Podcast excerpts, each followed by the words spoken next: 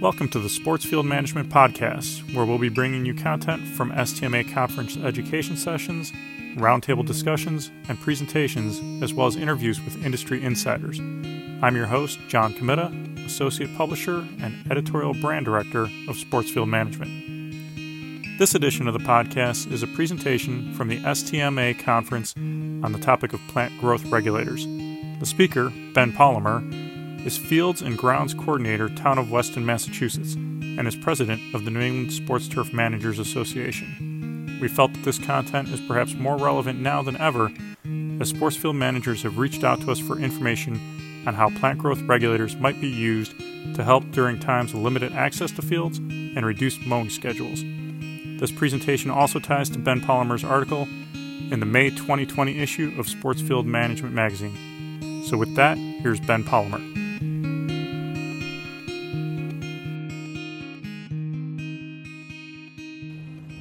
So the plant growth regulators, well, what they are, how do they work, uh, will they work for me? We'll talk about some costs and some typical application. I'm not a researcher. I don't work for chemical companies. I'm just going to tell you what, what I've seen in the, in the last couple of years in, in, using most of these products. Um, and a lot of the information is from some researchers, so, so we'll, we'll go through it. So there's, there's two types of PGRs. There's type 1 and type 2. Uh, type 1 are all foliar absorbed products. Type 2 are in two classes. So Class A is a foliar absorbed, and Class B is a root absorbed product. So that's the, the, the difference between some of these products. So Type 1, uh, they're foliar absorbed. They inhibit cell division, right? We inhi- if we want to inhibit cell division, uh, we inhibit leaf growth and seed head development. Uh, is the Embark product that, that most people would use, and it's seed head suppression, poa annua. Um, and really, for the most part, it's really not used too much in sports turf. If anyone using Embark? No? Right? Not really used a whole lot. Uh, so the type 2 products, is the, they inhibit gibberellic acid. Uh, and gibberellic acid is, uh, is a plant hormone that produces, uh, promotes shoot growth. So for reducing shoot growth, we're reducing the, the, the, size of the plant. So class A, the foliar absorbed, uh, G, uh, the, the GA is inhibited late in the process. and Trinexapac ethyl is the, probably the, the most used product of, of turf managers. Everyone knows it as Primo. Post patent, I put it up here what I pay. It's about $135 a gallon. I don't know if people pay more, pay less, uh, but that's that's kind of what I what I pay for as per gallon. Uh, the the product, the next one product, the, the calcium product, the Anuew, um, that's fairly new on the market in the last couple of years, and they supposedly say there's no rebound effect. I've never used it. I don't know. Anyone using Anuew? Yes, people are. Okay, talk to them, not me, because I don't know. Um, I, I work with a tight budget and the new is not, not in that budget, but uh, using post-patent products definitely is. Uh, so, so then the class two products, uh, they're, oops, sorry, root absorbed. Uh, they inhibit late in the process, but they have to be watered in. Makes sense. They're root absorbed. They have to be watered in. Uh, so paclobutrazol, Trimmit, that's a POA suppression. Uh, and then the Cutless product that a lot of people are using is POA suppression and some seed heads. Um, and then down, down below, the, the Trixpac ethyl and uh, the Primordial, the Legacy Edgeless, they're, a combination product, the foliar and root absorb, uh, stem suppression, seed head elongation. Uh, anyone using the Legacy ed- Edgeless products? No? I'll, I'll go in, a few maybe. Uh, I did try the Edgeless product a couple years ago, and I'll give you a few slides on that a little later. Um, and then there's, other, there's another product, the Proxy product. It's a natural growth hormone. Um, and that's for mostly seed head suppression. I know most of the golf guys use that, the Proxy Primo mix, uh, for golf greens. And then when I was in, working for tennis, uh, we use it for the tennis courts to reduce seed heads in the springtime. Um, and then the paclobutrazol and Trinexapac ethyl, they're a good mix of both suppression and POA control. I know a lot of people are starting to use these, these two mixed products uh, in college level fields. So after all this, reminder, right? You're never going to apply any of these products to stress turf. Uh, that's my JV football field. That's in August. It's completely 100% dormant. Uh, we had no rain from June 2nd to September 5th, minus a couple thunderstorms here and there. Um, so you're never going to apply a product like these uh, on a field like that. Um, and if you can't mow it, this is my thing. If you can't mow correctly, do not use these products. Mowing is the most important pro- uh, process that we do. And if you can't mow correctly, I don't think this is, these are products for you as well. And then obviously drought disease and insects um, don't, not necessary. Um, sure. So there's, there's some questions on a lot of the, some of the new products have a growing degree day model where you can, uh, the, um, the application timing is based on growing degree days. I don't use growing degree days. Um, is David up, is up here from Massachusetts as well. We have very, very strict rules on pesticide applications on school properties. And I apply EPA labeled products when school's out of session. It's just easier. It's an easier way of doing it. Uh, so we apply from June through August. I don't have a sprayer. I contract it out. It's just an easy process that I can buy the product and have someone apply it um, with, for no issue. Uh, if anyone wants more information on the growing degree days, uh, Bill Kreuser from um, University of Nebraska Lincoln has done a tremendous amount of research on growing degree days. Uh, that's his Twitter handle there, and if you just type in UNL Turf, uh, he has a tremendous amount of information on it. Uh, and there's some new updated articles in December about modeling with growing degree days. So definitely look, hit, uh, look up him uh, for that information. And this is, this is his website. Uh, there's some tracking calculators that you can use. There are Excel spreadsheets. There's a training video. Uh, there's some publications on it as well. And also, let's see if I can use this. There's a Greenkeeper. It's, a, uh, it's an app that you can use to put all your products in. Uh, I just started using it about a month ago, uh, but it will take growing degree days and weather and your products and will give you an application timing for, for uh, uh, PGR usage. So we'll talk about benef- uh, uh, yeah, potential benefits of the PGR usage. So there's 10 here. Uh, I have the last three in red. I won't talk a lot about these because I've never experienced them. But this is from Pam Sherratt's work, Dr. John Street from Ohio State, uh, and this is kind of what they talk about. And I, we're going to go through each individual uh, one of these. All right, so this is uh, when I was at Worcester Academy. This is the football field. Uh, my contractor's out spraying Primo for the first time. Uh, it's right after we had a uh, spring practice, I believe. It's in the June time frame. And we're going out and spraying. So you say, okay, great, we're going to go out and spray Primo. No problem. That's not this field, but this is another field, and you say, wow, what, what did I just do? Um, the POA is beat up pretty good. Uh, here's some POA triv in here that's not in bad shape, uh, but it was in really, really tough shape after we, after we sprayed it. Um, go off the label rates. I've always started a little lower than the label rate and work your way up. Uh, so this is about 16 ounces per acre. Um, why do I use 16 ounces per acre? Um, it worked out in the calculations for buying a case, a two and a half gallon jug. I could, I was doing 20 acres at the time. 16 ounces gave me two applications. I did. You know, it just depends on what the label rate is and what you're comfortable in, in doing. Here's a little better close-up picture um, of it's a uh, bluegrass ryegrass field, Poa annua, little Poa trivialis in there. Um, got beat up pretty good from the first application. Uh, so here's from Penn State talking about TE applications. Uh, it needs to be dry. I've sprayed this in a rainstorm. It was only so effective. It's really, you have to have it dry on the leaf. Um, you should expect about 50% growth reduction. Some others say even maybe a little more than 50%. I've never seen it. Um, and then it does take, I would say, on the higher end, around that five day, for, for the PGR to kick in. It is not immediate. It's not spraying iron on, on a field and you automatically see it green up. Not going to happen. Uh, and again, discoloration from the application, that absolutely happens. Uh, it will darken up as you apply it. Um, Here's a Primo chart, tough to see. Um, let's see here. Mixture Kentucky bluegrass, fescue ryegrass. They say about 33 ounces an acre. I've never applied it that high. Never. I know guys do. I've never applied it that high. Uh, I will do about 16 in the first, first 16 ounces in the first application, 20, and maybe 22 or 24. Uh, and then they have some warm season. If you got warm season guys uh, for bluegrass, uh, Bermuda, All right, so the first thing, reduce clippings. Yes, it will reduce clippings. It will reduce the amount you have to mow. Uh, 50 to 60 percent reduction was from the Ohio State research, and four to seven weeks of suppression. I have never seen seven weeks. Anyone seen seven weeks with the suppression? No. I, three, four, hopefully around four, and that's the way I apply is every on a four-week schedule. Uh, so, like again, June through August, we'll start at 16, work our way up to 20. I think we worked up to about 22 um, ounces an acre this fall.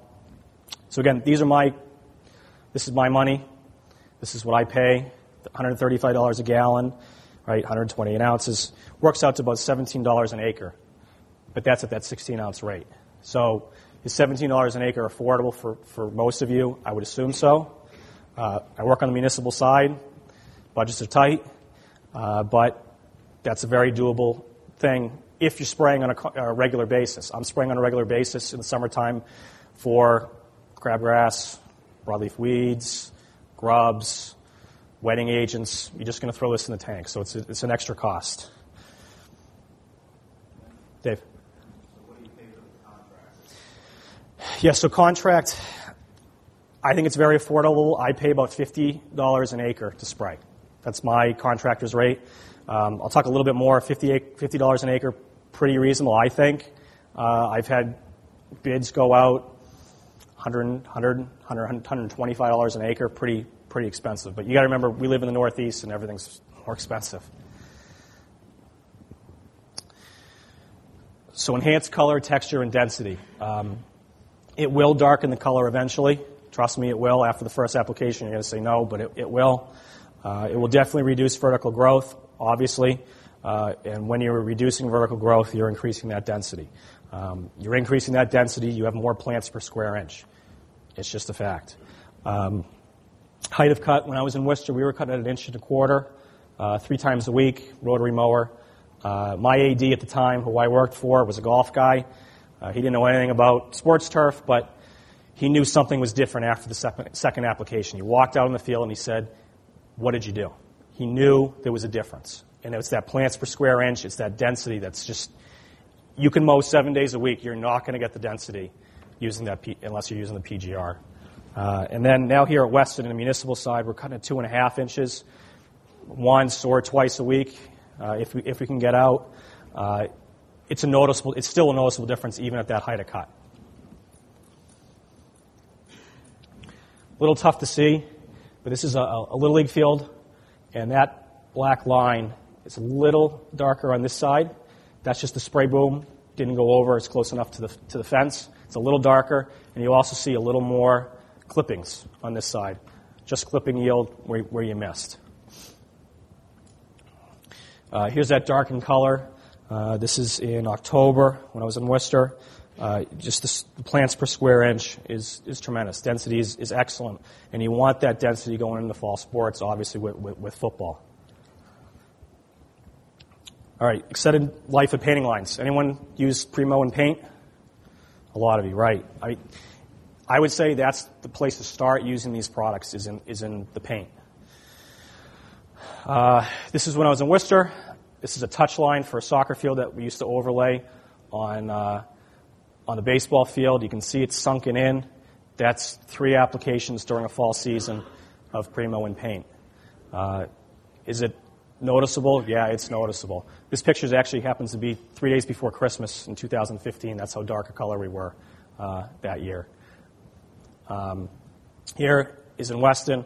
Uh, this is a this is a lacrosse field last spring uh, with Primo. You can see a little bit of reduction in, in the height, height of, the, of the turf.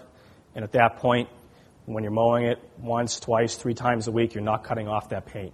You're saving those lines for a little bit of time period so you can reapply. It is excellent for practice fields. Excellent for practice fields. Highly, highly recommend for practice fields. Label rate. The label rate is one ounce per gallon. Has anyone used the one ounce per gallon rate? No. I say at least half the rate. That's the way I've, I've always done is half the rate.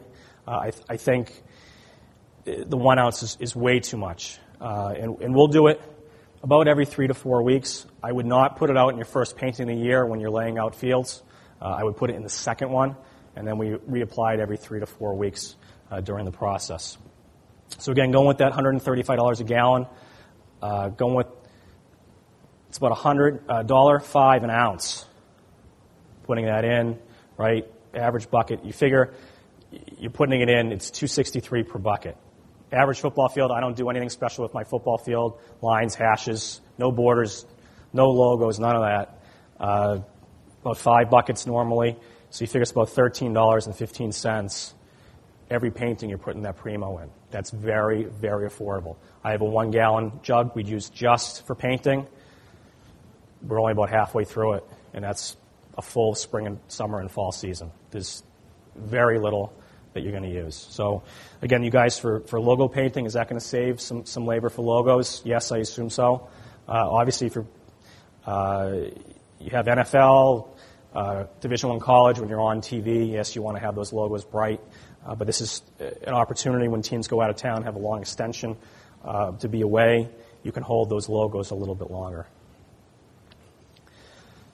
Wheel to wheel painters, sorry, this picture's terrible. Uh, at the tennis club, uh, using the wheel to wheel painters. Anyone use these? The wheel to wheel painters? Be very careful using these with Primo. Uh, you need to tinker with the rate big time on using these because you're literally painting each leaf rather than, than, uh, than spraying. So it's a tremendous high concentration of paint out there.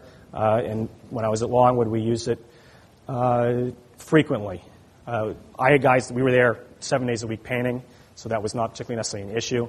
We just wanted to hold those lines if we knew we were going to have a rain event and excess growth, that we could hold those lines for a little bit longer.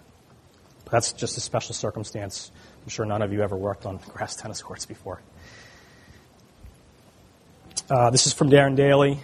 Uh, this was a practice field of his, and you can see the numbers that were pre-mode. You've lost them a little bit, but they're still there for a practice field and available to repaint. You're just holding those numbers a little bit longer uh, for, ex- for extended period of time, and then you can come back in and paint them. Uh, from Matt Anderson, Arizona, Matt was here. I don't know if he's still here. This is from Matt. Uh, I believe it's uh, overseeded Bermuda with ryegrass, and you can see the indentation using the Primo on the lines. It will make a difference. You will see it. Is it that big of a deal? Probably not. Looks a little puffy. You're probably going to cut that anyways. Uh, but it's, it will hold those lines just a little bit longer uh, through those inner period of time.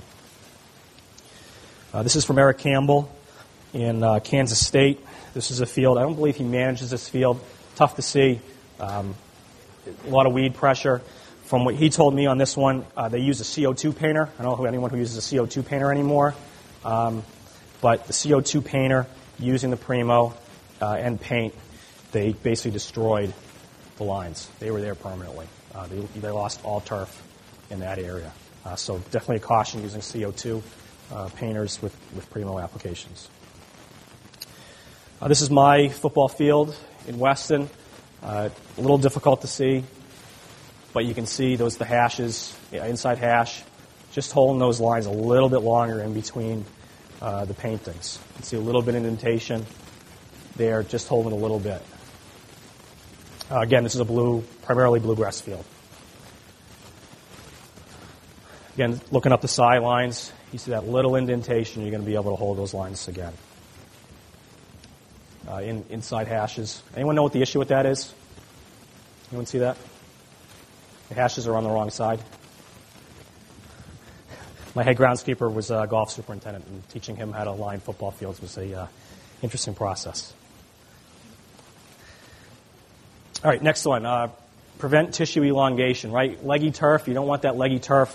A lot of people will use these, uh, the Primo applications, very high rate under tarps, under cover, and under turf protection uh, for large events. Uh, and you want to apply the timing of the application is very critical. So you want to reduce that vertical growth during the time the turf is under cover, and then you want it to rebound, that rebound effect, uh, right after you pull up those covers. I'm a Red Sox fan, so I had to put this in. This is a Springsteen concert, uh, and then that was the, the turf cover protections uh, that they use over at Fenway. Uh, next part, uh, increased sod strength and divot resistance. Uh, so again, from Ohio State, uh, the, the, the increased amount of tillers produced after four weeks, and then they say the divot lengths are reduced.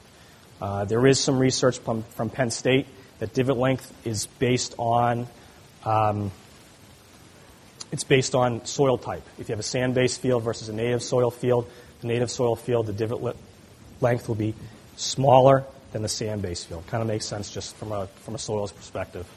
Uh, so again, increased sod strength, divot resistance. It will increase energy to lateral growth. Right? If you're having that more lateral growth, more plants per square inch, you're going to be in much better shape. Uh, so Penn State did another research to improve the divot resistance. Oh, I said that, right? Yep, sand native soil. There you go. Uh, and PSU did a lot of research about that precondition, preconditioning of football fields primarily, and then they talked about football fields basically not used at all in the spring to summer period, recovering from last fall football, football, and, and doing that precondition with the primo, so you're having that, that growing area. Uh, this was a soccer field um, when I was in Worcester, practice soccer f- field. Uh, it was used five days a week. It was a game field for our, the middle school and JV program. Again, inch and a quarter cut, Kentucky bluegrass. That is the only bad spot in the entire field was the goal mouth. That's preconditioned with three applications of Primo over the summer and having that regrowth ready and available for fall sports. Uh, better fall color, spring green up. Uh, football field, this is ready for, uh, again, about the preconditioning, this is ready for uh, first practices of the year. Um, there is questions on if you have a late season primo application and you time it with your late season nitrogen application, that you're going to have better spring green up. Um, I've seen it a little bit. I've never done it myself just because of our state laws. We're not spraying late in the season, uh, but I have seen it where we've put Primo down on the paint. Those are the, paint lines, the first things to green up in the springtime.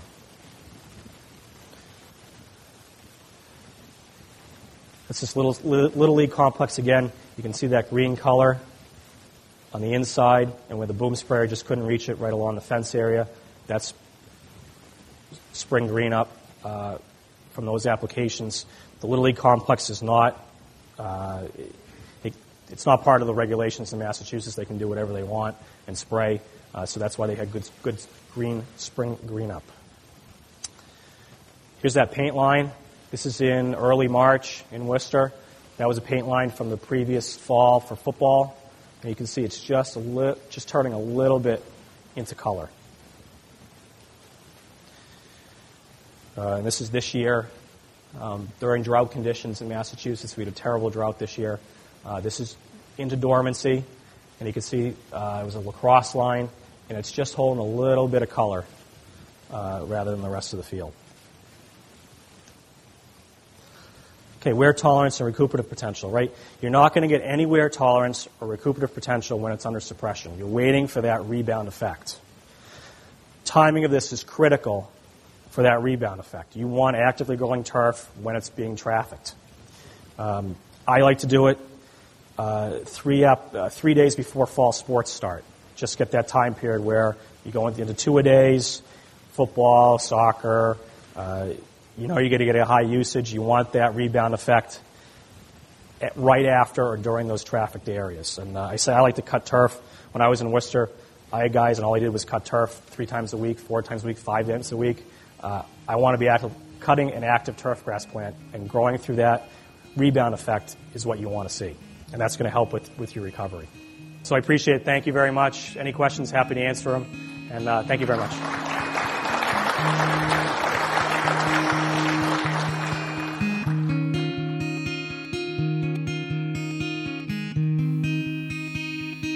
Thanks once again for listening to the Sportsfield Management Podcast. Be sure to check back here for additional content, and be sure to look for Ben's article in the May issue of Sportsfield Management Magazine the official publication of the Sports Turf Managers Association.